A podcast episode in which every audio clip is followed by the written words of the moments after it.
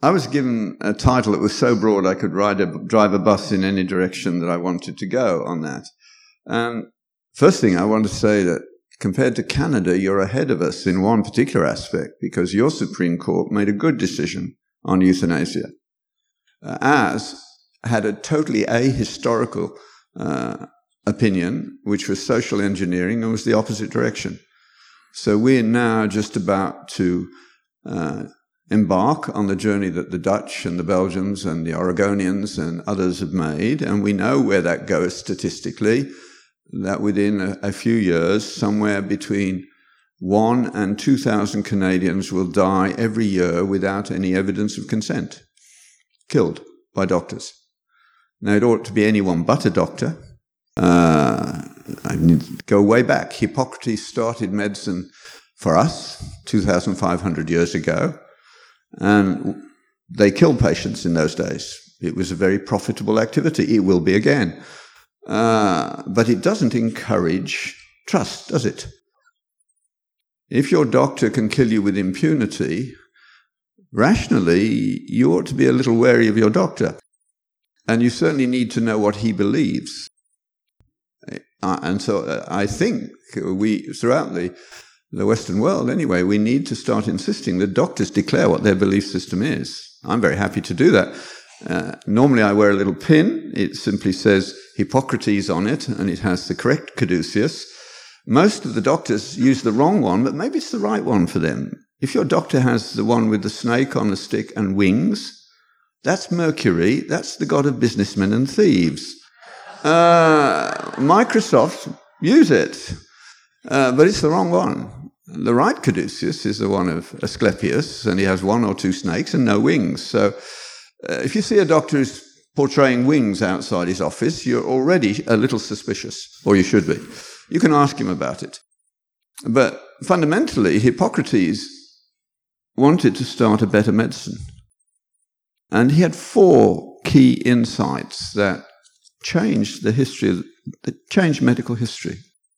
The first thing he understood was what I've already touched upon, that if your doctor does not fear judgment after death, you better start fearing your doctor. And he actually said, I will not teach this art to anyone who has not taken this oath, which begins with the invocation of transcendence. He was a polytheistic pagan, so he invoked the gods that he knew. Apollo, Hygieia, Panacea, Asclepius, and all the gods and goddesses, to hold him to his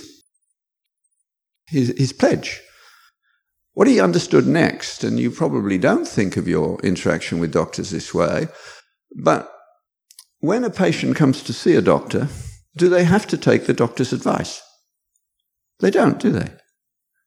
It's your choice. So what a doctor actually does is not a scientific or technical activity, primarily. What he does is help patients to decide what they ought to do.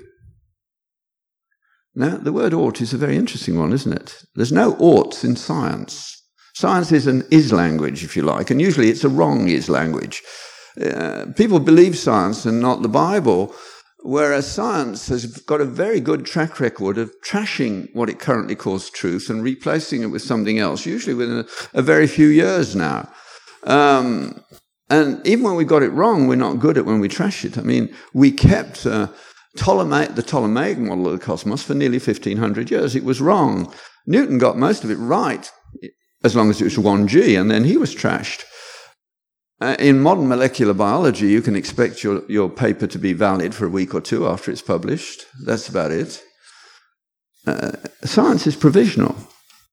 We build models and knock them down again and replace them with others. Whereas from day one, the moral universe is unchanging. It goes from truth to lies, from honor to dishonor, from evil to good, from fidelity to infidelity. You see how it works. It's a bipolar universe, and we live in the middle of it. And those categories haven't changed since day one. They're very complex. They're very big ideas. So the way I put it is we live inside an explanatory story. And we used to have one that was common to everyone. During that period of history, it was called Christendom. And in Christendom, you could get from physical facts to moral facts because everybody believed that the Bible was true, and that was the connecting link. But let me illustrate to you just how it's going to go as we become. We are, as J. Budziszewski puts it, we are logical but slowly, because we're not trained in logic anymore. But I'll take Sam as my victim because he's the only guy whose name I know at the moment. But just imagine that Sam has cancer, and that last week in my laboratory I invented a cure for this cancer. Now, I haven't told anyone about this yet. And it so happens that when Sam dies, and he's a very wealthy man, I inherit his estate. Ought I to give him the cure now? What if I'm a real Darwinian and everything in life is really a matter of advantaging my genes? Well, I have 22 grandchildren and 5 children and their spouses. I've got plenty of people to spend the money on. So if it's all about a battle between his genes and my genes, then I should keep it, shouldn't I? Take the immediate winnings from his estate and then go through the hoops to market my cure for later winnings. And the major problem with a rigid Darwinian approach to the world is that you can't get individual behavior that you want out of it. There's no way it comes. You can get group ethics of some sort with fancy statistics. But the actual fact of the matter is it will never give you individual altruism. You don't, in fact, do a swift calculation of how many shared genes the child has got when they run in front of a bus. You grab them at the risk of your own life. And they can be any color, any background, if you're a real human being. That's what makes us human. The animals don't do that. We do, at our best. So, way back then with Hippocrates, he understood the difference. They got to that. It's called the fact-value distinction now. You cannot get from physical facts to moral injunctions by any logical route in the modern world. You can only do that when we have a shared story that tells us those things, that it is good to love, it is good to be courageous, it is good to give your life for others. That's what makes the link. You can't get those things from science. Now, what we're struggling with throughout the whole of the Western world at the moment is we don't have a common story anymore. That means we don't have societies in the real sense of the world, the sense of the word. All we have is collections of people within societies who agree to live together, usually for economic or other benefits. But we don't have a moral consensus anymore. And that's the biggest problem we face. A lot of people are beginning to realize this, and it's eroding virtue across the board. Perhaps the most interesting conversation I've had in the last 12 years or so was one of them certainly, was in the University of Chicago. I was asked to do grand rounds there, which was a bit of a surprise to me because I was past my sell-by date as a trendy scientist.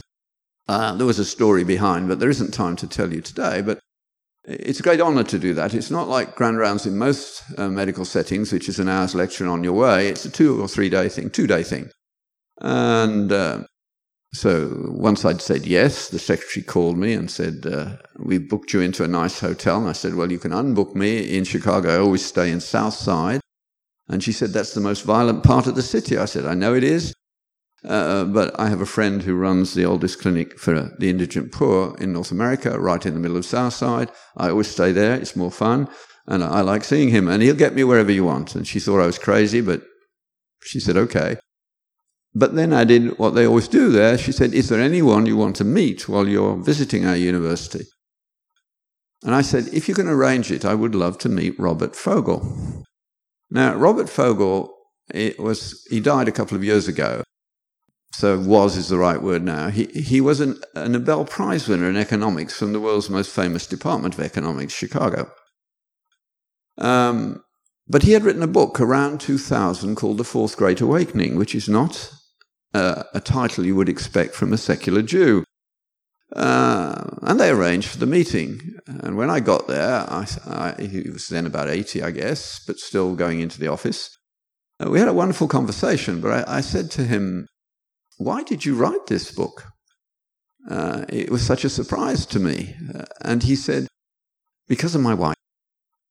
He said, I am a secular Jew. I'm born and brought up in New York and lived my life in Chicago. You don't get much more secular than that. But he said, I did one very un-Jewish thing. I married a black Episcopalian lady, and it had been a love match. And when she died, he realized not only did he miss her, but he'd never really understood that it was she who gave him children of whom he was proud, because she had taught them virtue, not him. And he was beginning to think about this by looking at the contrast with the students he was teaching in the world's most famous Department of Economics. So way back in 2000, he was wondering whether these guys were to be trusted with the economy, and he didn't think they were, and he was right, wasn't he? The meltdown in 2008 was an ethical failure both on the part of the administrators and the bankers. He predicted it. I asked him what his fellow Nobel laureates made of this book, and he said, they haven't engaged. You're one of the few people to come and talk to me about it. And then we started talking about virtue and how it's created, because what he had done when he looked at his young Americans that he didn't trust, being Jewish, he was scholarly and rigorous. And he said, how come we didn't have this problem before? How come America succeeded? Anyway, America never had any development programs. None. So why did it work? I mean, in the early 18th century, America was not ahead of Europe in any category, was it?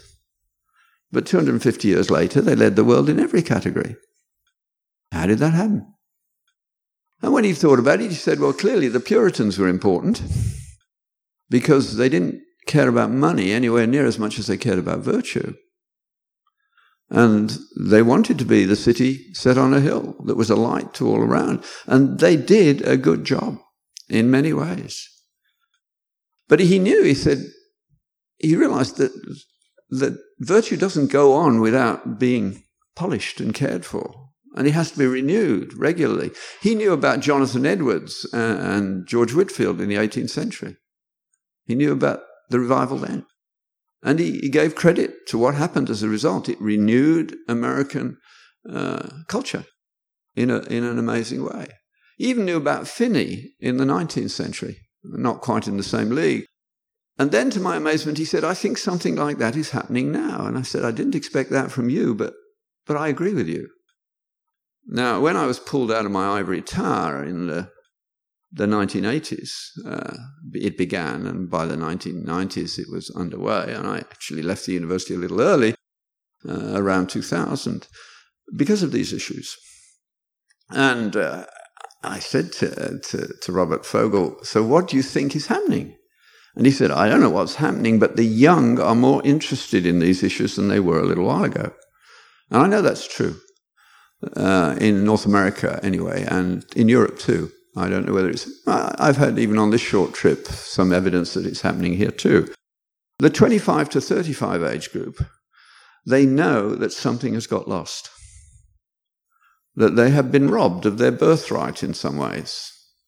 So when I'm talking to medical students and doctors, an audience of 50 to 100 would be common. But in the last few years, programs on apologetics get 500 to 2,000 people turning out for a lecture. The first time it happened, I couldn't believe it. People had driven over 2 states to hear someone talk about how you give an account of why you believe, because their lives are empty. Emptiness is a big disease. It's a huge one. And you see it most, of course. The highest suicide rates in North America are the children of film stars. Their lives are so empty they don't even want to go on living. Materialism is not a very good religion. It doesn't need any preaching because it's immediately attractive in the short term, but it's not satisfying. And then I asked Robert Fogel what he thought about the Jewish approach to this, and he didn't know what it was. So I had the great privilege of teaching him his own history. But being a scholar, he didn't mind at all. He was fascinated. I had been taught it by another man, Bruce Waltke, who's one of America's greatest theologians, and he'd given some lectures in Ottawa a few years ago now, and he blew me away. Particularly when he said, if you ask an Orthodox Jew, why is it that the Jews win all the real Nobel Prizes? I don't mean the silly ones like peace. I mean the real ones like biochemistry and medicine and the like. I mean, the people who get those have got a track record that's worth thinking about instead of wanting to bury it immediately. But that's true. And if you ask an Orthodox Jew why, they will say, well, go read Deuteronomy 6. I didn't know what it was. Deuteronomy, I now look upon as the world's greatest commencement address. If you ever have to give a commencement address and you don't know what to do, just go plagiarize Moses. He got it right like nobody else ever has since. I mean, it is the model. And I just digress. I wasn't going to say this, but you look as though you're interested, so I'll say a little bit more about this. You can start at chapter 4. Moses is not going to go into the promised land, but he's telling the children of Israel what they need to do if they're going to flourish. And every nation wants to flourish, but we don't want to do the work in most cases. The Jews didn't do it most of the time, but they get multiple bites of the cherry. When I asked about that, they said, well, we have a covenant that you don't have, because most other cultures, it seems to me, get one bite of the cherry and then we lose it and it's over. The Americans look as though they're on the cusp, but not the Jews. And Moses says to the Jews a very politically incorrect thing. He says, your greatest possession is the Torah, the law. And the nations around you will recognize that your law and your story is better than any other. You can't say that today because we're all supposed to be equal. We're different. We can't be equal. Equal signs doesn't go with difference. Cultures are all different. And you have to decide what their strengths and weaknesses are and play to the strengths and deal with the weaknesses. But Moses is straightforward. But he says, you will forget this. And then he reminds them of what happened. Now, some of you here, since we're in a church, probably are Christian. But I doubt that any of you had a conversion like what happened to the children of Israel at Mount Horeb or Sinai. I mean, you've never heard God speak to you in a voice and a language you understand, accompanied by a small volcano and thunder and lightning. None of you have had that. But that's what happened to them. And if you talk to the Jews about what that did, he said, well, they'll say, well, we didn't have any free will after that, did we? Not for a little while anyway, do you? I mean, if that's happened to you, you're not going to not believe in God. It takes a lot of faith to be an atheist today, but not that much. You can never prove there is no God. It's technically impossible to do that. You have to believe it. It's a faith. And they're behaving as though it's a faith, but not recognizing that. But while Moses was up the mountain for the second time, they broke the first three commandments in order. So if that kind of experience doesn't serve to make you good, what on earth will? It's not immediately apparent, is it? Well, Moses has an answer. First of all, he says, God heard what you said. And he said this. He said, oh, that these people had such a heart and mind as this to keep my law, that it might go well with them and their children forever. The law is not an imposition. If you look at the law, both in Exodus 20 and in Deuteronomy 5, I imagine that most of you couldn't tell me what the phrase is that precedes the first thou shalt not. I don't see anybody jumping up and down wanting to tell me, but let's do it the other way around. It is actually this: I am the Lord your God who brought you out of Egypt. Could they get out of Egypt on their own? No. So isn't it amazing? Grace introduces the law in the Old Testament. It's not a new idea. It was there from the beginning. Was misunderstood, of course, till Christ came. But the law is introduced by grace. So it's not an imposition. God didn't change his character between the grace of bringing them out of Egypt and this set of laws. They are, I like to say, the 10 divine intolerances. That's just to get another little push and twist into the culture where tolerance, which should be about 25th on the virtues list, it's not even really a virtue, is certainly not first. God, in the Ten Commandments, gives us a framework which we need.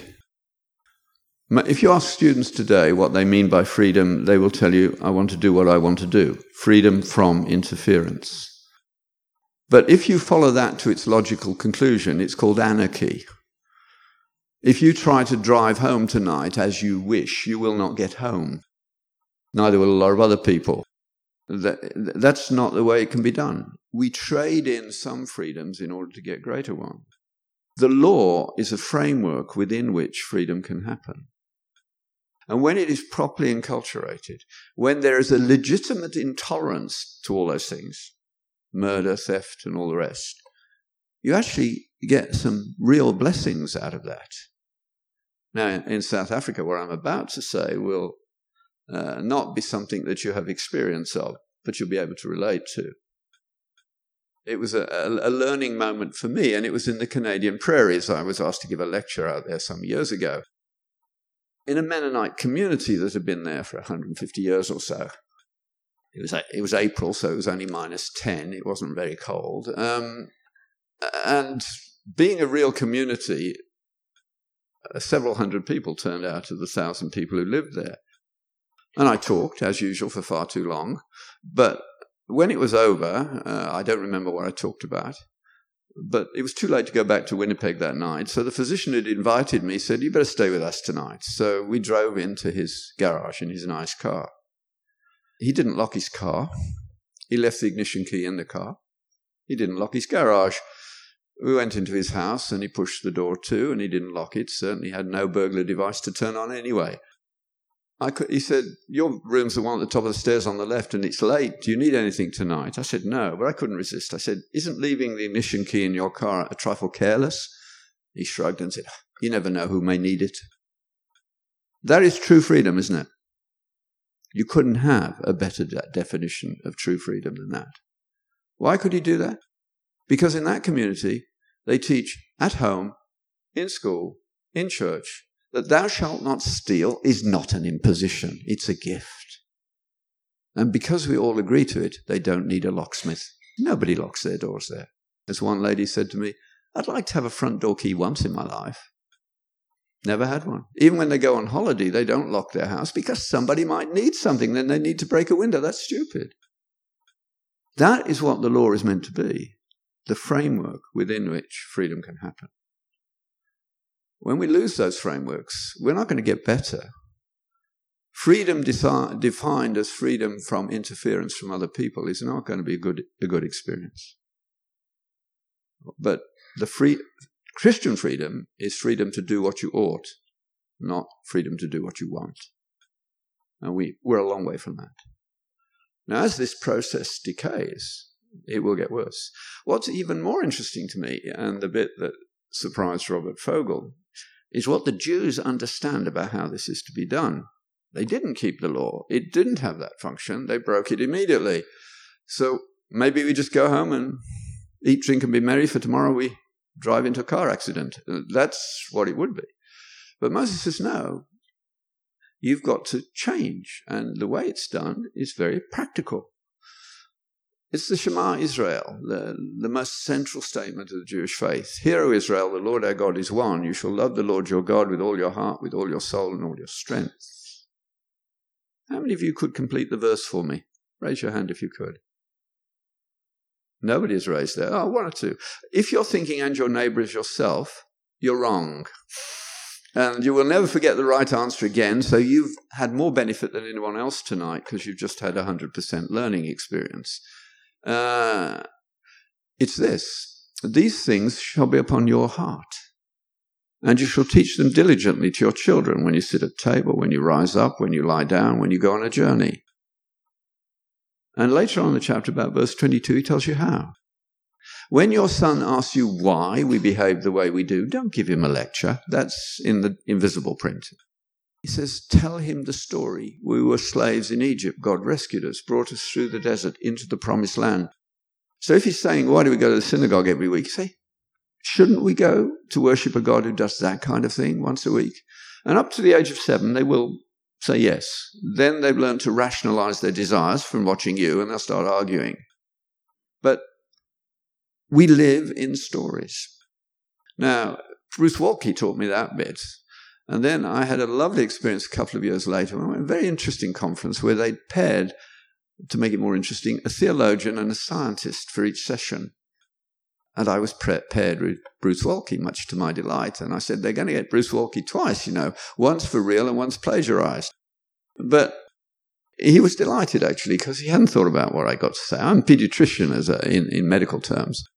And I like watching children. With 22 grandchildren, I have plenty of time to do that. But this was before that happened. But children are very interesting.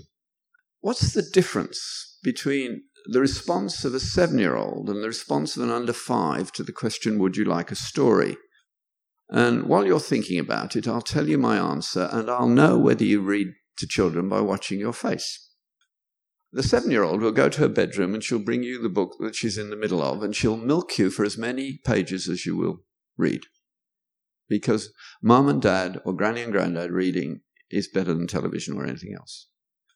The under 5, even in our house, they have their bookshelf. They go and get a favourite book. Now, normally they wisely take it to my wife, who's endlessly patient. I am not. And I've read this book before. Some of you read to children, I can see already, because you know what's coming. I try and shorten it.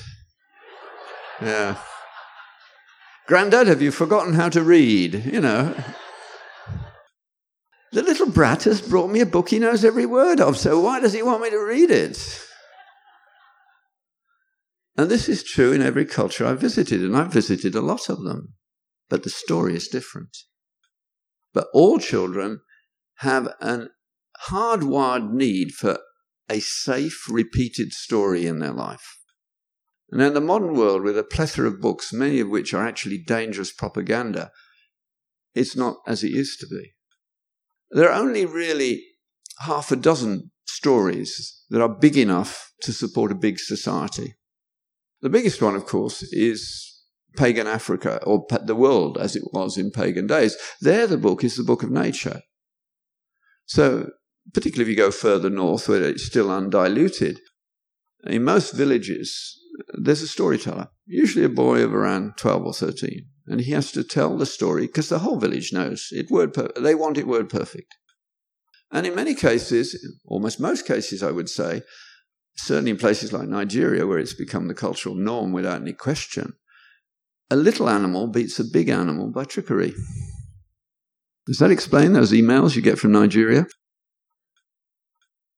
A con man is a hero in Nigerian society. Is in Jamaican society too. Anansi there, the spider, the rabbit. It turns up in various forms, but trickery is at the heart of it. So you can't go so far with that as the basic starting story.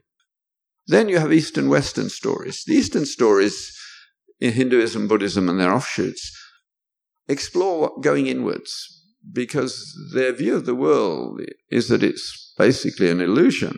So you explore what you know best, which is yourself. So those stories lead to meditation and inward looking. The Western stories, Judaism, Christianity, and Islam, all have the story of the fall.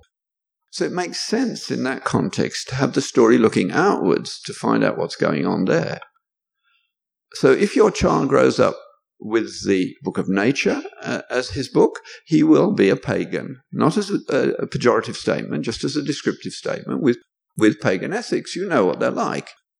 If he grows up with the Quran, he'll be a Muslim with Muslim ethics. The Old Testament, a Jew with Jewish ethics. The Bible as a whole, a Christian with Christian ethics. That's how it works out. But certainly in North America, the book that they have now is called television. And the repeated stories are the advertising. And then you get Donald Trump. And Hillary Clinton. There's no difference between them at that level. No depth to either story. We have let our story waste away. It's such a pleasure when you see the results of things you talk about. I talk about them sort of theoretically, but I've seen it in my own family, of course, where my son, who's also a professor, but he never brings work home because he spends an hour a night reading to his children. He's got 5 of them every night, and you can already see the results.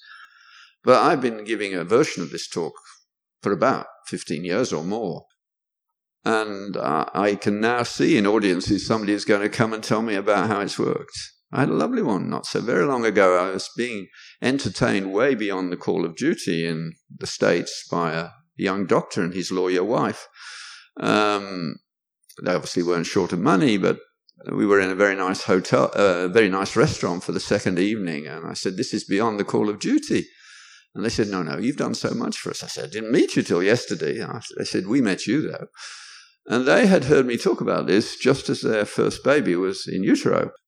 And the guy said, "I'm going to do that. I am going to read to this child every day before the age of 7, and she is going to hear all the stories of the Bible from my mouth before the age of 7. He changed his work habits, so that he finished at 4:30, went home, which wasn't too far, had a meal with his daughter, put her to bed, read the story, then went back and did his office work. He said, "I'm actually more efficient than I was before." But he said, "Watch this." The little girl was there. She was about under 5. And he turned to her and said, "Oh, what was Moses' sister's name? Was it Marjorie?" And the little girl said, "Daddy, you know it's Miriam." She's 5. And she knows the stories of the characters in the Bible down to the level of Miriam. And she knew what Miriam did and what the consequence was. She has learnt moral consequence without knowing the words moral consequence. Because children learn from stories. You should never tell them what the stories mean.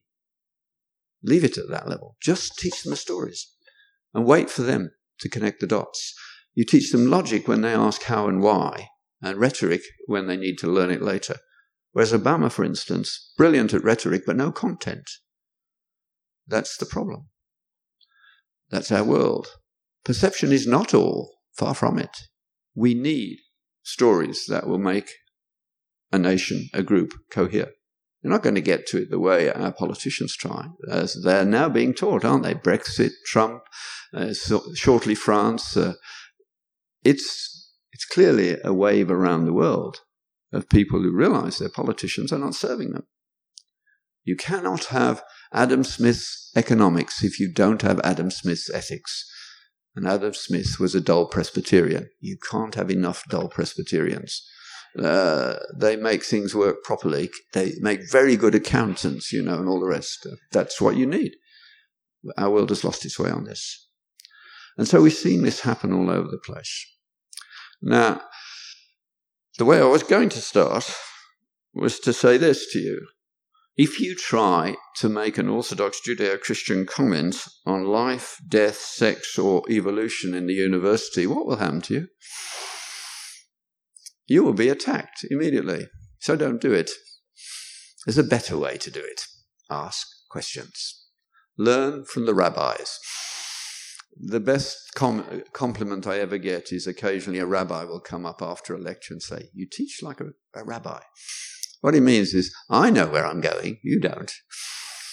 And you can keep an audience going because they want to know where this ends.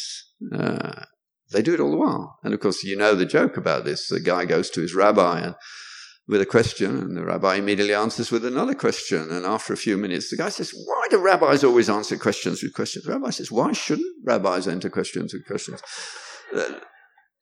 You must go on questioning. And who were the world's two greatest questioners? Well, Jesus was number 1 and Socrates was number 2. And in the modern world, the incarnation is a man called Peter Kraft, K-R-E-E-F-T. He teaches philosophy at Boston College. And he brings Socrates into the classroom. He brings an imaginary Socrates back to today. And he simply asks questions. It works brilliantly. If you want a taste for Christmas, you could try either The Best Things in Life, if you're an evangelical. That's published by InterVarsity Press. If you're a Catholic, he publishes with Ignatius too, A Refutation of Moral Relativism. They're both already written as dialogue. The latter one, the refutation, is very clever. It's not Socrates this time. It's a Muslim scholar, because Muslim scholars believe in objective moral truth, unlike most of the rest of the world. And he's arguing with a sassy black American feminist who doesn't believe in objective moral truth. It's interesting to watch because, of course, it's the sassy black American feminist who gets beaten up. Because, of course, moral relativism is incoherent. And yet it's the one thing that you can be certain every student in the class believes. that all values are equally valuable. Cannot possibly be true. But when it comes to moral relativism, it is just unbelievable what happens. Now, I now, with several others, teach a course in the history of ideas predicated on the premise that we are the product of Hebrew and Greek thought modified by the church. That's who we are in the Western world. In Africa, you'd have to modify that a little bit. My wife suggests. I haven't thought about quite how you would do that, but it's certainly a true description of us.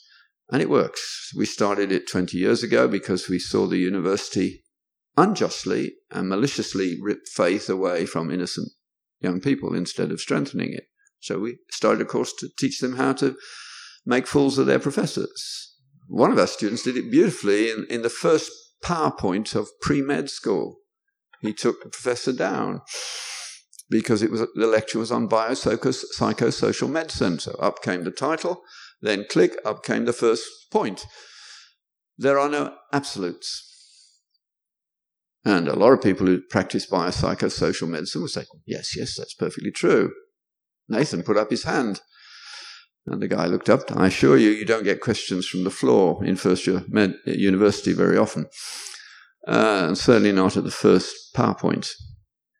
And the prof looked at him and said, young man, do you have a question? He said, yes, sir. Is that sentence internally consistent? Got it? You have just made an absolute statement to prove that absolute statements don't exist. That's the law of non-contradiction down and gone. And with the law of non-contradiction, so is the whole of learning gone. Because without it, we have nothing. If there is nothing that can be seen as a starting premise, there is no learning. If there's nothing obvious, we go nowhere. That's the starting point. He'd taken him down. Fortunately, he was a good guy. He knew what to do. If a student takes you down in that way, the only thing to do is to climb down graciously and then make some inane excuse, you know. He did very nicely. He said, I suppose I should say thank you. I must have been asleep when I wrote that bit, so I will take it out. But because most students don't have any training in classical logic anymore, they can be suckered into almost any false statement. We need to teach our children logic in the modern world. Politicians use the undistributed middle continuously. Me or disaster? No. Either side, Trump or Hillary, a bit of a disaster. The vast majority are in between those two. The undistributed middle is everywhere in our society, fortunately. You know, I can even get medical students to write down from a lecture because they take notes. I'll say in a lecture on the biochemistry of exercise, when you're fit, you don't need exercise. If you're sick, you certainly shouldn't take it. And they write it down.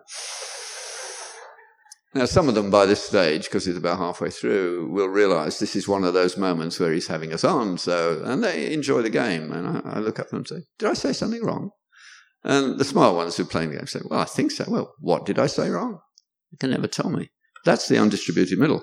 What I've done to you in your head is divide the world into the fit and the sick. And you took it. But the world is not divided like that. There's probably one or two fit people here and a few more sick people, and the rest of you, like me, are slightly lazy slobs. You know, that's the way the world is divided. Now, a medieval monk would have picked that up before the end of the sentence, and he'd have been laughing, but not in the modern world. We are not a patch on them. Yeah, there was a lot wrong with what they were doing, but it wasn't at that level of logic. They knew when something was proved and when it was false. Lewis understood that this was a problem. He says so in the introduction to the Screwtape Letters, that the modern student is perfectly capable of holding several logically incoherent ideas in their heads simultaneously. And they are. So how does this work in our world? To make it quite plain, I made the same sort of mistake. I grew up in an evangelical home. I went off to university. Within a week or two, I was turned into a reductionist without knowing what that was, and it took years to recover. You will hear reductionism in church on Sunday morning, and you won't recognize it.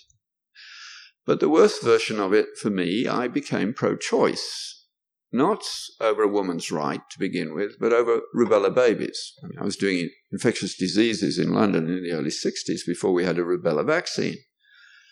like German measles. So every now and again, hopefully all the women capable of having children have had rubella immunization. But before that was available, every now and again a woman would arrive with a rash and say, I'm pregnant, is this German measles? I say, well, it's compatible with it, but there are several other viruses that can do that. We need a blood test and another blood test in a week's time, and then you see me a couple of days later, so we can see if there's a rising titer. Then I'd have the job, in most cases, of saying, no, you're perfectly all right, go ahead with your pregnancy, there's nothing to worry about. But every now and again, you had to say to a woman, well, given where you are in your pregnancy, you have something like a 90% probability of having a baby with major cardiac and or neurological problems. And what I was taught to say as a junior doctor at that point was, say, this pregnancy's gone wrong, hasn't it? And the woman would say, yes. Would you like to start again? Yes. Well, we can make that happen. You'll have to come into hospital briefly, and then you can start again. We never mentioned the word abortion. It went on the operating room list as a D&C, and I felt no guilt because the problem had been solved. And it was going to be 20 years before I started thinking about whether there should be some guilt. We have become a whole culture where feelings are all, aren't they? I face it all the while. You can imagine I'm not the most happily received lecturer in a liberal environment, but I go there frequently. And at the end of the lecture, it's not rare, usually for a woman, to stand up and say, I am offended by what you have been saying. To which my response is, I'm very sorry, I had no intention of offending you. Can we now discuss whether what I said was true or false? That's the end of the discussion. I do not set out to offend, but truth is offensive these days. Truth ought to be a defense under all circumstances, but it isn't anymore. So you've got to be very careful how you do it. It's like playing poker with high stakes, but learn to ask questions. So the abortion thing I didn't get to for a long, long while. But then in my late 40s, I think it was God on my case. My wife, I think, was away in Africa at the point where this happened. We, because of my interest in malnutrition, we'd had a project running in Central Africa for years. And Sally is an Africophile, so she comes a month before me and stays 2 months later, alleged to clear up the mess. But any excuse to go to Africa is a good one. So sometimes she was away, and I could be a bachelor briefly. But this particular day, I was bored with my work, which one protein had kept me off the streets and funded for 25 years, and I had a good laboratory. They didn't need me. I went to my office and shut the door, and for the first time in my life, asked myself the question, can I think that a woman has a right to an abortion? Up till then, it was, I bought the feminist line, this is a woman's thing, men can say nothing about it, because it's about how you feel. By the end of the afternoon, I knew that not only could I not feel it, I could not think it either anymore, and in a way that I didn't think anyone could resist. I didn't want anything to do with this can of worms. I didn't think, if somebody had told me at the beginning of the day I was about to write a lecture which I would have actually a lot of fun with, but also a lot of, no, it's not true to say it, a lot of fear, I didn't.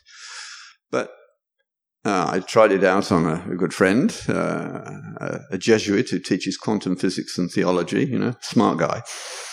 And he said, I think that would work. I still didn't say anything about it.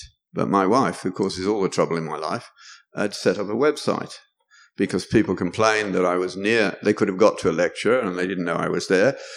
And she said, I can't tell everybody in America where I can't know that, but I can put your calendar on the web and then they can go if they want to. And I said, well, you put it on a website, but nobody will go there. She was right, as usual, and I was wrong. Lots of people go there. But the first bad outcome, from my point of view anyway, was I was going to the University of Michigan in Ann Arbor to lecture, and the students from Detroit called and said, you've got to go through Detroit to get to Ann Arbor from Ottawa. Would you lecture to us first? And I said, sure, that's fine, especially if you'll drive me to Ann Arbor and save them the trouble of coming to pick me up. And they said, we'll do that. What do you want me to talk about? And they said, well, it will be January the 22nd, which is the anniversary of the Roe v. Wade decision, the American abortion decision. We want you to talk about abortion in the medical school in the middle of the day. And this was Wayne State, which is has a very high proportion of black students, and the black community in America has the highest abortion rate. I said, no, I don't do that. And they said, why? And I said, I don't want to be lynched in public. And they said, but we've heard you speak. We think you could do it. I said, flattery will get you nowhere. And then they did the Christian thing and said, but we've been praying about it. And I knew that this was going to happen at some point. So I said, well, as long as it's in a lecture room with an escape hatch by the lectern and you take me to Ann Arbor immediately, I'll do it. Because I knew I had to at some time. To my astonishment, the lecture ended in dead silence, as it has done every time since. I must have given it 80 times, from University of California to Detroit to Harvard to Oxford to St. Petersburg to Sydney. Never had a single aggressive question at the end of the lecture. I haven't taken away a woman's right to an abortion, but she doesn't want it anymore. Because all these things come with consequences. We all accept physical consequence, don't we? If you jump off a skyscraper, when you hit the ground, you're dead. That's physical consequence. Moral consequence is what happens to you when you do something which is wrong. If you lie to get out of a situation, and then you go on lying to get out of the situation, you become a Bill Clinton. He was one of the smarter American presidents. He achieved remarkably little, given the time he did, because his habit of lying was using up all his energy trying to defend himself. That's what happens. If you use lies, you become a liar. That's moral consequence. And it changes who you are. You are what you have done in many respects. It's not to say there isn't such a thing as redemption. There is, but even redemption doesn't take away consequence. Yeah. All that can be done, it can be redeemed, but it's redeemed by using your bad habits and your bad behavior to help other people. If you're in the habit of trying to help people with problems you've never had, deal with the one you do have. It's called hypocrisy. There's plenty of people there with all the problems that humans have. We've all got bad sides of our life which got us touched and changed. Then we have a duty to help others. And when we do, that's the best redemption you get. So how does this work? Well, what we fail to do in our society is we become too obsessed with immediate responses, sort of like sticking a plaster over a cut or giving aspirin to a pain, not finding out whether it might be appendicitis. We don't go deeply enough. The problem with abortion and euthanasia and sex problems and all these issues that are so politically incorrect at the moment is we start in the wrong place. Now, the way I do it, and there must be other ways of doing it, but this works well, and especially since I spend a lot of time talking to medical students. Now, I can say to any medical class in North America, and here, it's even worse here than it is in North America, actually, I say to any class, within 6 weeks of starting medical school, if I were to say to you that you've already decided that a good proportion of your class are not to be trusted, and you will never trust the care of a dog of yours to them, what would you say? And all round the room, you can see the smiles. The answer is yes. And I say, if we took a consensus vote in the class about who these untrustworthy students are, would there be agreement? The answer is yes, again. Now, I used to say it was about 20%. But last year, one of my graduates from the History of Ideas program in medical school, in a well-known medical school in the States, sent me an email saying, you've got to change your figures. I don't trust 50% of my class.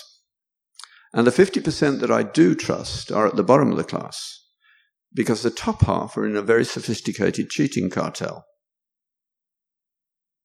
And you can't complain about it because they have enough power to see that you get things on your transcript which will make sure you don't get a decent residency. It's sewn up. You know something about this sort of thing in South Africa. From reading your newspapers, it appears that way anyway. One professor in that particular university last year failed a whole class and resigned from the university. He said, the ethics are so low, I can't teach anymore. This is a real problem. It was first picked up a long while ago, actually. I think the first person to start writing about it was Alan Bloom in the University of Chicago in the 1980s, when he wrote The Closing of the American Mind. Now, Alan Bloom was a Jewish philosopher, probably Chicago's best teacher of Aristotle and Plato. He was also a radical homosexual who seduced his students quite often. He died of AIDS, but he was a brilliant man, and he was honest. And he wrote The Closing of the American Mind because the American education system was sending him students he couldn't teach. He said, I have to do remedial training. I'm not going to do that. What was he talking about? Well, he was talking about the fact that they had no story in their lives that was rich enough. He needed the metaphors. He wanted them to know the Bible, Old and New Testament, although he was an atheist. Why? Because it provides all the metaphors that he needs. But they don't know them anymore, so they don't work. In the last telegram sent from Dunkirk to London at the beginning of the Second World War was 3 words. It was understood. I doubt whether more than a few % of you would understand it now. Let's try. The telegram was, but if not. It arrived in London from the Dunkirk beaches and was immediately understood. Raise your hand if you know what it means. 1, understandably grey hair. This is a test that the more grey hair or no hair you have, the more likely you are to pass. For the rest of you, it's brilliant. It goes like this. You do actually know it, many of you. Be it known unto you, King Nebuchadnezzar, our God is able to save us from the fiery furnace, but if not, we will not bend the knee. Isn't that a magnificent telegram to send? How much more magnificent, immediately understood in London. Why? Because when my wife and I went through school, we had a chapter of the Bible read to us every day in school. When I was in elementary school, we actually had a psalm reciting competition between all the classes. So the whole class could chorally speak a psalm. I still remember Miss Crockett teaching me Psalm 22. Shakespeare cannot be understood properly if you don't know the Bible, because there's a biblical allusion on pretty well every page. You miss it, you miss the point. One more example just to make you feel a little more painful and perhaps do something about it. There's a poem from the 18th century which has the line, standing amid the alien corn. How many of you can solve that one? Again, it's biblical. You do know it. Alien, foreign. So it's about a refugee coming from one country to another, actually with her mother-in-law, who's also a widow. Some of you got it now. They were so poor, they had to rely on the Jewish gleaning laws, which required that the farmer leave some corn at the corner of the fields for the poor. And standing in the field was Boaz, the kinsman redeemer, the type of Christ. All that in 5 words. And in the 18th century, the poet could reasonably expect all his readers to understand that. Not 1 in 100 English grads would get that. That is not progress. If it is progress, it's in the wrong direction. We're progressing towards deeper and deeper ignorance. And we don't appreciate real learning that could pick up that sort of thing. That's the world we live in at the moment. It needs to change. So with those students, having got to the point of them admitting very clearly that there are untrustworthy people in medicine for whom it would be better for medicine and for patients if they weren't there, but that the faculty never know. And I say to them, well, those that you don't trust, they're not immoral, they're amoral. They're not properly thought out. They're basically just navel-gazing narcissists. They only care about themselves, nothing else. That's what they are. But the rest of you, apart, of course, from issues of sexuality and life and death, do you trust them to practice ethical medicine? And the answer is yes. So now we've arrived at the real problem. Here you've got colleagues, but you don't agree on the nature of morality. You have some who don't know what morality is. That's really bad. But within those who do, there are 2 versions of it that are competing. They're not coherent and they cannot be made coherent. So what do we do? Well, first of all, it means if you use the word bigot in the discussion of abortion, you are the bigot. That would help, wouldn't it? Because it would make the conversation a lot more healthy. Because a bigot is someone who will not concede that they might be wrong. And by and large, it's pro-choice people at the moment who are in that state, and they need to change that for their own sake, to become more honest, better people. So I say, I hope that I've removed the word bigotry from the discussion in this medical school. That will make it a nicer place. Now, we don't have to stop there. We can look at consequence. You're taught to do outcome analysis, so let's do it. And follow Thomas Aquinas' advice. Always make your opponent's case better than they can first. I was pro-choice for a long while. I knew the reasons. We ought to acknowledge that if it was made illegal, there would be backstreet abortions. If you've ever seen one, you never want to see another one. And since it's perfectly rational to be an abortionist, as I'll explain in a moment, if and only if you believe some other things, we ought to acknowledge that, and we don't want that. But the other side hasn't actually looked at the consequences at all. But let's start with an imaginary situation. Imagine an abortionist and Mother Teresa. And a woman comes in and she wants an abortion. Now, the abortionist I use when I'm in Canada is Henry Morgenthaler, who's dead now, but all you need to know about Henry is that he lost all his family except one brother in Auschwitz. That brother, by the way, did not approve of Henry's subsequent activities. But I think all of you here would appreciate that if you'd gone through that experience, you might not believe in a God of love after that. Henry didn't. But he was a feminist, and he thought women shouldn't have their lives constricted by their biology. So when a woman got pregnant and she didn't want to be pregnant, he would do an abortion, even when it was illegal, and then tell the police to arrest him. And he got abortion. He was the guy who pushed the legalization of abortion and got it through, and he got an Order of Canada in the end. What does he believe with that experience? He believes that life has no ultimate meaning. He's a utilitarian. And that's what you do if you don't believe that life has any ultimate meaning.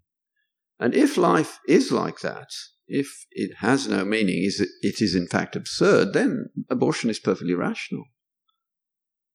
That's what you need to believe to be a rational abortionist. Because his ethics are rather crass ethics of net happiness. If an action makes the world more happy than it was before, it's a good action. And if it does the opposite, it's a bad action. Now, an unborn baby is neither happy nor unhappy. It hasn't reached that level of development yet. So you've done nothing to the net happiness, the net absurdity in the world. It's still absurd. But the net happiness has increased because the mother's anxiety is relieved. She's not going to have to deal with a baby. So it's a good action. But, and I think only if, life has no meaning. It's absurd. Now think of what Mother Teresa sees. She sees two eternally significant lives, in her view, one of whom is about to damage her own soul. What's the ethical thing to do now? It's the exact opposite.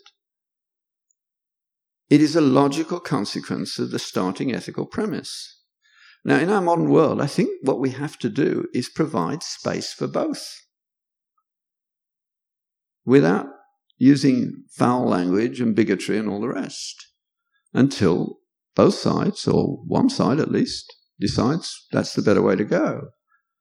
And what hasn't been done and needs to be done is to look carefully at what happens when you do that, when you make a law like that. Now, I've watched the whole process because this started in the 1960s for me, and it's a bit past that now, isn't it? But I've watched the whole process. And I call it the domino effect of abortion legislation. The first thing to go down was rather innocent at first sight, but not at further examination. Because some of the first women to have abortions were told by the feminists who arranged it, this is just a trivial operation, less than having a tooth removed. But they came back to the feminists and said, I feel as though I have killed my baby. It's difficult to answer that question because no one in this room can stand up and defend the doing of gratuitous harm to an innocent person, right? Nobody can defend that. But that's what you do when you kill a baby. It's certainly innocent. It's not a cat or a dog. It's got a unique human genome. You were once that size. and he didn't give permission. But a clever woman philosopher in the States found a way out. When I'm debating these people, they will always give me that human beings are formed at conception. There's no other time when the genetic mixture changes. That's when you'll get your unique 3.5 billion ID number. There's no other time when that happens. From then on, it's just development. So the smart feminists won't argue against that at all, because they would lose that argument if the audience is rational rather than emotional. But what they go on to do is say, what Annette Bayer said was, we need a new definition of human persons. For you, a human person and a human being are the same thing, but not for a bioethicist.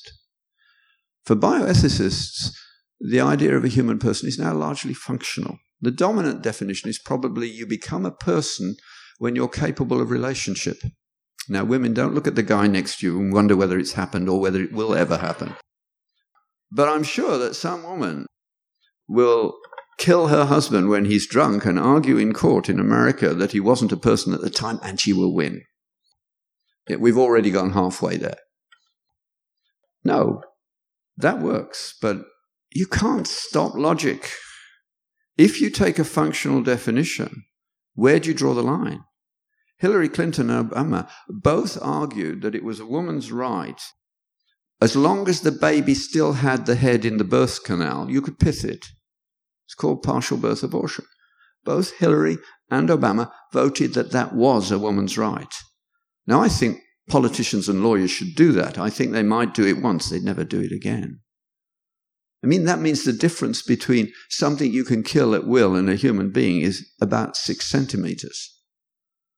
That's how far the logic has gone. It's actually gone further. The Dutch, who have more experience in this area than any other, a few years ago now, published in the New England Journal of Medicine a protocol for killing babies who are in no immediate danger of death because they were judged by the physician to have a life not worth living. Most of them had spina bifida. Some of you may even have a child with spina bifida. You probably know someone. They don't like having spina bifida, but they wouldn't trade their life in if that's all you could do. They enjoy their lives, but we've got to that. Of course, geriatricide is the next one. It's on the way. It's being done already. It's legal in many places now. And if you went home tonight and got herpes simplex encephalitis and had an IQ of 60 in the morning shortly, that will be acceptable too. That's the next domino to go down. The next one is even more dangerous. The one dissenting judge in the American abortion said, this decision is not about justice. It is about raw judicial power. No one can have more power over someone else than the power to take away their life without consequence. And of course, if you can take away their life, you can take away all their human rights, and the whole of the human rights edifice collapses. That's where we're headed. The man who wrote about this most clearly was another Jew, and again, an atheist, a man called Arthur Leff, who taught common law at Yale in the 1970s. And he was looking at his law students a bit before the economic students and saying, I don't trust them. And he gave an amazing lecture at Duke in 1979 called Unnatural Law, Unspeakable Justice. You can get it easily by putting Left Justice Duke 1979. It will pop up. It's about a dozen or more pages. It's so good I have the first paragraph in my head, at least in a roughly paraphrased version. It begins like this. He says, I want to believe, and so do you, in a complete, immanent, and transcendent set of propositions about right and wrong, findable rules that direct us as to how to live our lives righteously. Now, immanent is a technical term meaning accessible to us, that we can understand. He's talking about Torah. He's a Jew. He wants the law to be transcendent from God. Why? Well, if it isn't from God, who keeps the judges in order?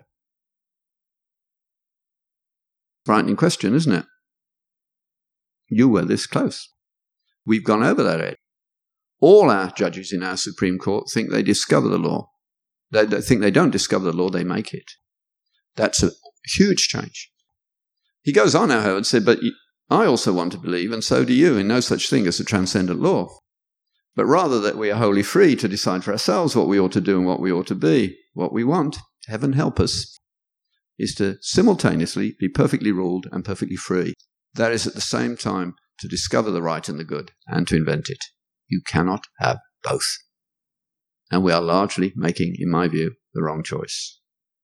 He then writes 20 pages of lucid prose discussing these two. Sadly, he's at Yale in 1979. Social Darwinianism is so PC, it's unbelievable. That's going now. But it wasn't then. So he can't bring himself to live with his own conclusions. So the penultimate paragraph is very sad, but very honest in another way.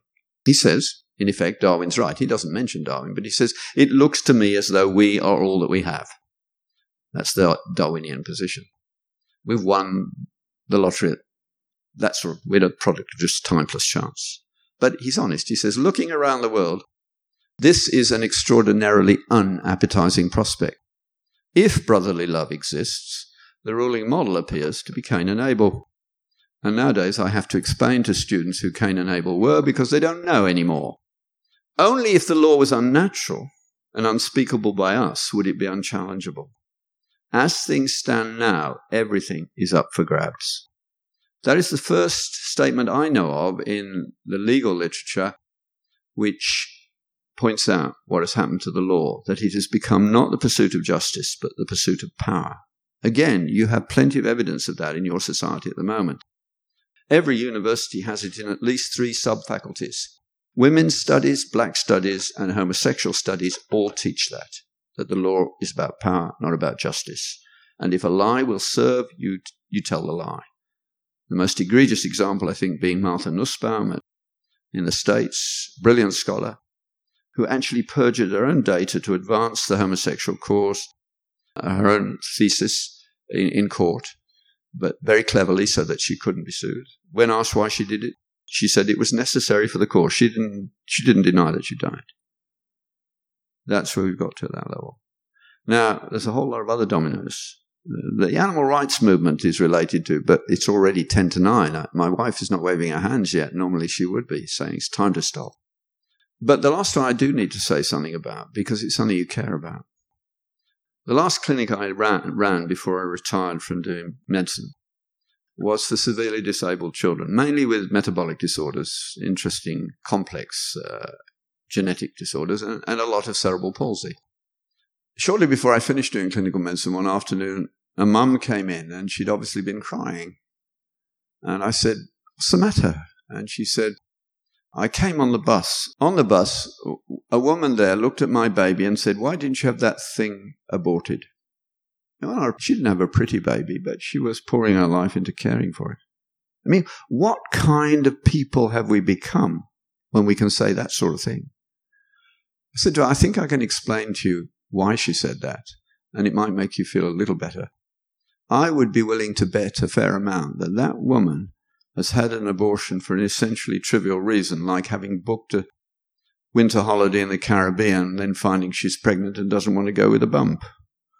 So she aborts and has the baby later."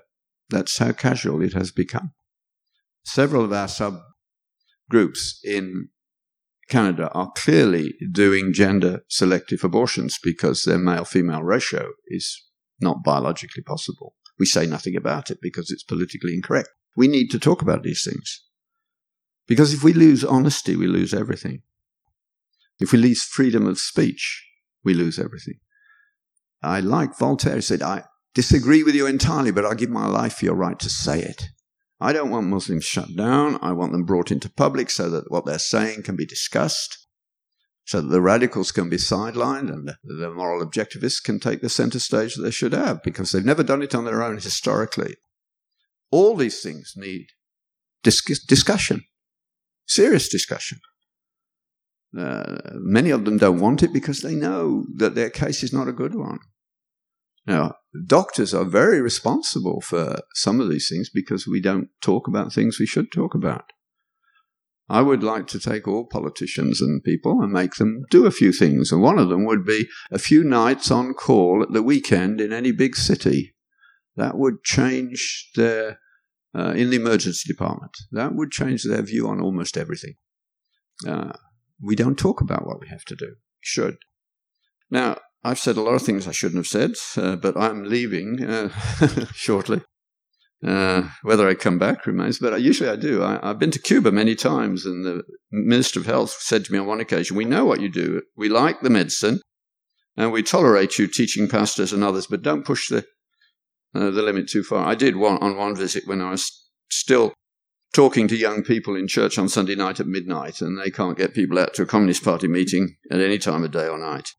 I wasn't intending to say quite what I've said, and I want to say three very brief things to finish with. Well, I'll remind, first of all, be a rabbi. Learn to ask questions. Teach your children to ask questions. Anybody in university should have on the fridge, don't make statements, ask questions. And learn to ask the right ones. Every teacher has to allow you to ask a question. So when a medical student is asked, or a resident is asked to do something which they find morally repugnant, I say, don't say no. Say, you're the boss, but before I do it, may I ask you a question? And the question is, do you wish you and your family to be cared for by a doctor with or without moral integrity? Gotcha. Everybody wants a doctor with moral integrity. It therefore follows that you must not dismantle the moral integrity of a doctor, especially if he's serving a significant group of the population. We need to adjust our medical student throughput in relation to the population size they serve. So the 3% or less of people who have other than heterosexual relationships need that number of doctors. Christians need whatever the number is, and the Muslims and the rest. That's all we can do. That's the only honest way to go about it. We can adjust the figures further because, of course, you may or may not know this, but if you're in church 3 Sundays out of 4, your lifetime family healthcare costs will be roughly 25% of that of those who aren't there. That's what it does for you. You've never heard a Minister of Health say that, have you? But it's true. And it's beginning to be worked out in the States because, obviously, with a health-funded private system, why should I pay for people whose behavior I've told them is unhealthy as though it's their right to take that money from me? I'm willing to help them, but they must call it charity. So that's one set of things. Secondly, push back to first premises. Every argument must have a starting premise. Our world has been denying starting premises for a long time. So, for instance, if you have strong views about Genesis 1, which we could argue about for a long while, but the first question must be, in the beginning what? Something or some mind? It's one of the two. We can't imagine anything coming without one of those two. And we can't imagine a chair making you. But we're supposed to think that that's more rational than saying a mind thought about the chair first. Now, it's not stupid to think that a mind comes first, and a lot of really smart people are making that move. Nagel is the most recent one, I think, who's one of America's best-known atheistic philosophers who honestly said years before, I don't want there to be a God. But he gave in about a year ago, and you should have seen the flack he'd taken. It's a perfectly solid intellectual position. If you can't agree on a starting premise, you can't have a rational argument. There's no point in going on. You're just wasting your time. Don't waste it. So, insist on starting premises. What are you presuming when you say X or Y? Next, look at ordering. We don't think about ordering very much. But the virtues are not laid out like a smorgasbord where you take a bit of what you want when you want it. They have a rational order. And when that order is changed to another rational order, there are consequences as usual. Now, you can divide the whole world up into two groups with a single question. In your subculture, if there was a clash between speaking the truth about it and loyalty to it, which would win?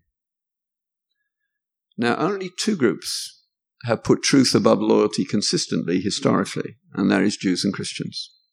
For a Muslim, the Quran teaches quite straightforwardly, anything you do to advance Islam is good. That is loyalty to Islam. Now, does it matter? Oh, yes. How do you get your job in a society where loyalty is trumps? By who you know. How do you get it where truth is trumps? By what you know. Which will be the more efficient society? That's a no-brainer. And it's always worked out that way. These things are not small. When tolerance is placed at the top of the list, we're in trouble. Because it's what you will not tolerate that makes your society stable, as I illustrated with when you don't tolerate theft, you don't need a locksmith. And that's across the board. So the order in which you put these things matters. If you want a real takedown of tolerance, Dorothy Sayers did it better than anyone else. Just put Dorothy Sayers, S-A-Y-E-R-S, and tolerance into Google, and you'll get a most marvelous piece of over-the-top rhetoric. But it's also truthful. So think about the ordering of the goods. What are the first things first? The church needs to think about this a lot. You know, if a church puts, as Paul pointed out, whether you speak in tongues or not above Christ, you're in trouble. Christ comes first, as Paul puts it in Colossians. Christ in you, the hope of glory. That's his summary. Read that whole passage. Get the priorities right. And finally, learn to look at consequences. Now, I have kept you till nearly 9 o'clock and you haven't gone to sleep. I don't know whether you want to stay longer and ask questions. Do you? But I finished.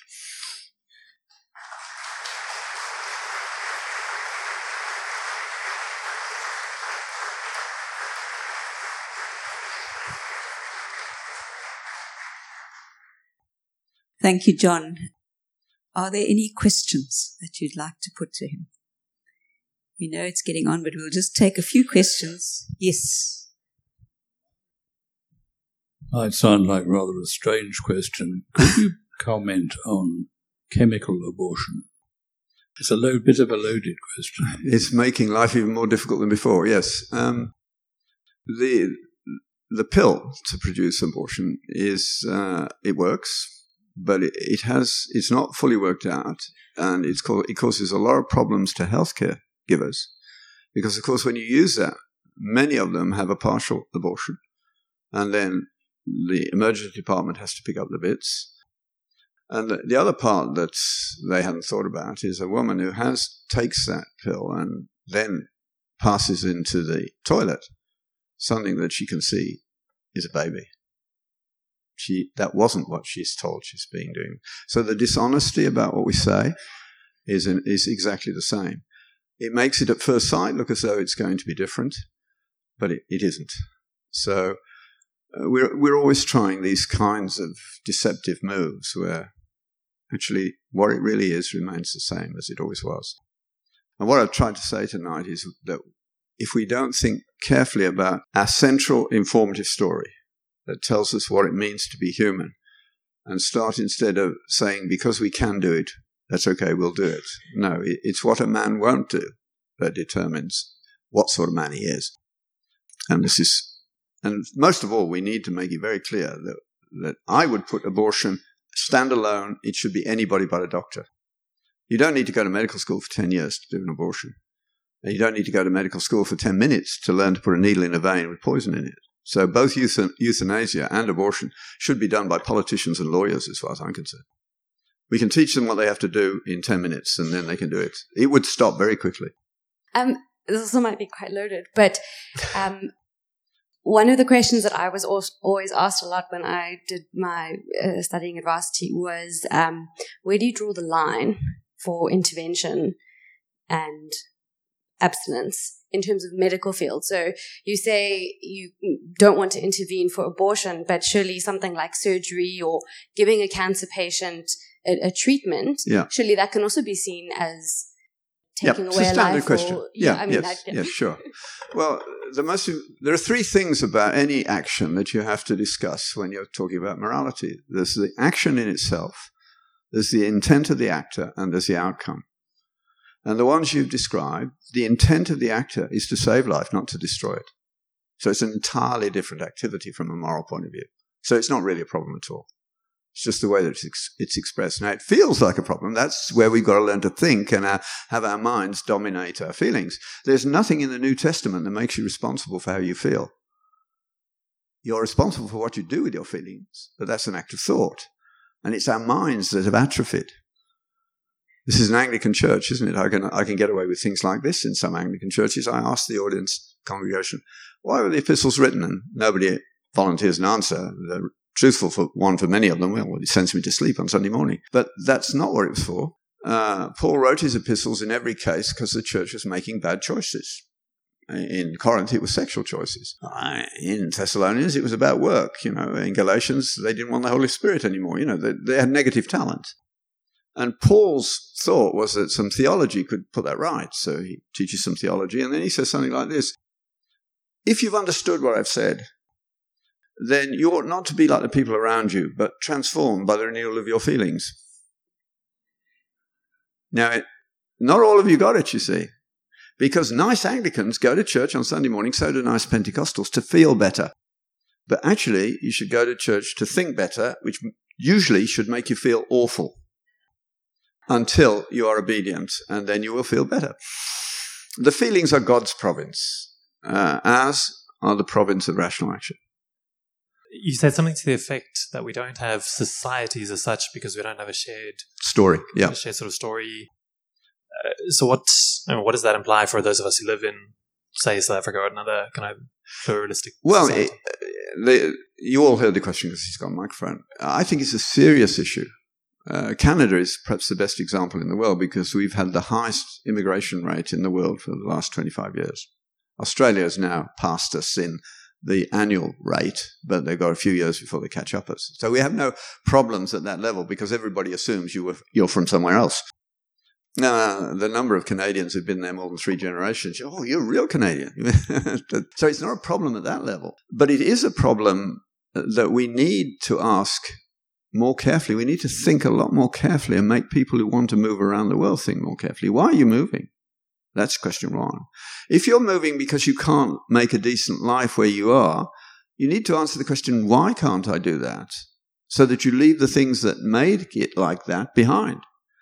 We do say to them, don't bring your wars with you. Some of them do, and we send them back. If they start bringing their wars with them, we throw them out. And I think that's appropriate.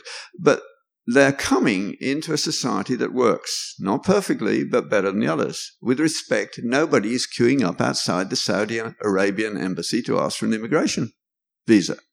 But despite all the nasty things the world says about America, they want to go there. And they certainly want to come to Canada and Australia and New Zealand.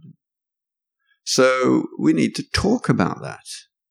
And we need to take their central book and say, this is what your book says. Do you really believe that? Because that is not congruent with this society. You cannot be happy. And that's true. They feel marginalized. The only way you won't feel marginalized is if you coming here because it works. I want to become a Canadian. Canadians don't know who they are either. And we don't know who we are. That's why I teach a history of ideas program. Because what professors do to students is inappropriately take apart their worlds without putting in place anything any better. I mean, if you send your children to the arts faculty, most of the profs in the arts faculty put inverted commas around the word truth. It's ironic. It doesn't actually exist. So you mean you want me to pay a lot of money so that you can teach my children that truth doesn't exist, including what you've just said? I mean, the whole thing is incoherent. And it's getting more and more silly. So many big companies around the world are saying to people, don't go to the arts faculty, get the technical training, we'll do the rest. But they also make the mistake at the university of thinking that everything is a problem of ignorance, which it isn't. I can prove it to you in an interesting way. Raise your hand if you are good. I'll tell you in the front row what's happened. You're not alone. There's not a single hand gone up anywhere. So that makes it quite clear that ethics lectures are not needed. You have no problem with knowing what good and evil are. Like me, you have a problem with doing the good and avoiding the evil, right? But that's not a problem of ignorance, so the university has nothing to say about it. The only place where I had a lot of hands go up was Alabama, but they're all moral relativists down there. And I sorted that out because it came from the back row forward, starting with a sporting job. So I said to them, do you mean good in relation to some real absolute standard or in relation to the guy next to it? Of course, it's the guy next to it. Pure moral relativism. Reductionism, moral relativism, tolerance, they're major issues. You've got to have a Christian understanding of those things. If you want society to go on as your grandparents would tell you it was. How many of you have ever come across an American writer called Wendell Berry? The hands go up immediately because he's a beautiful writer, isn't he? If you want a series of novels that will make you think about this, and they don't preach at all. He has written the imagined social history of a rural community in Kentucky over the whole of the last century. And he shows you how that world is changing and it rings true. He's also written the most amazing pro-life essay that I've ever read. It starts, the first chapter is based on King Lear, and then he takes E.O. Wilson apart in the rest of the book.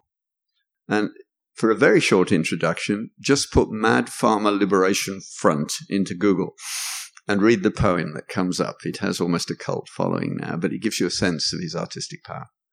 But we need, in these days, good novelists are doing a better job than anyone else because they get to you. The novel, I love Wendell Berry, but I've known about him for years.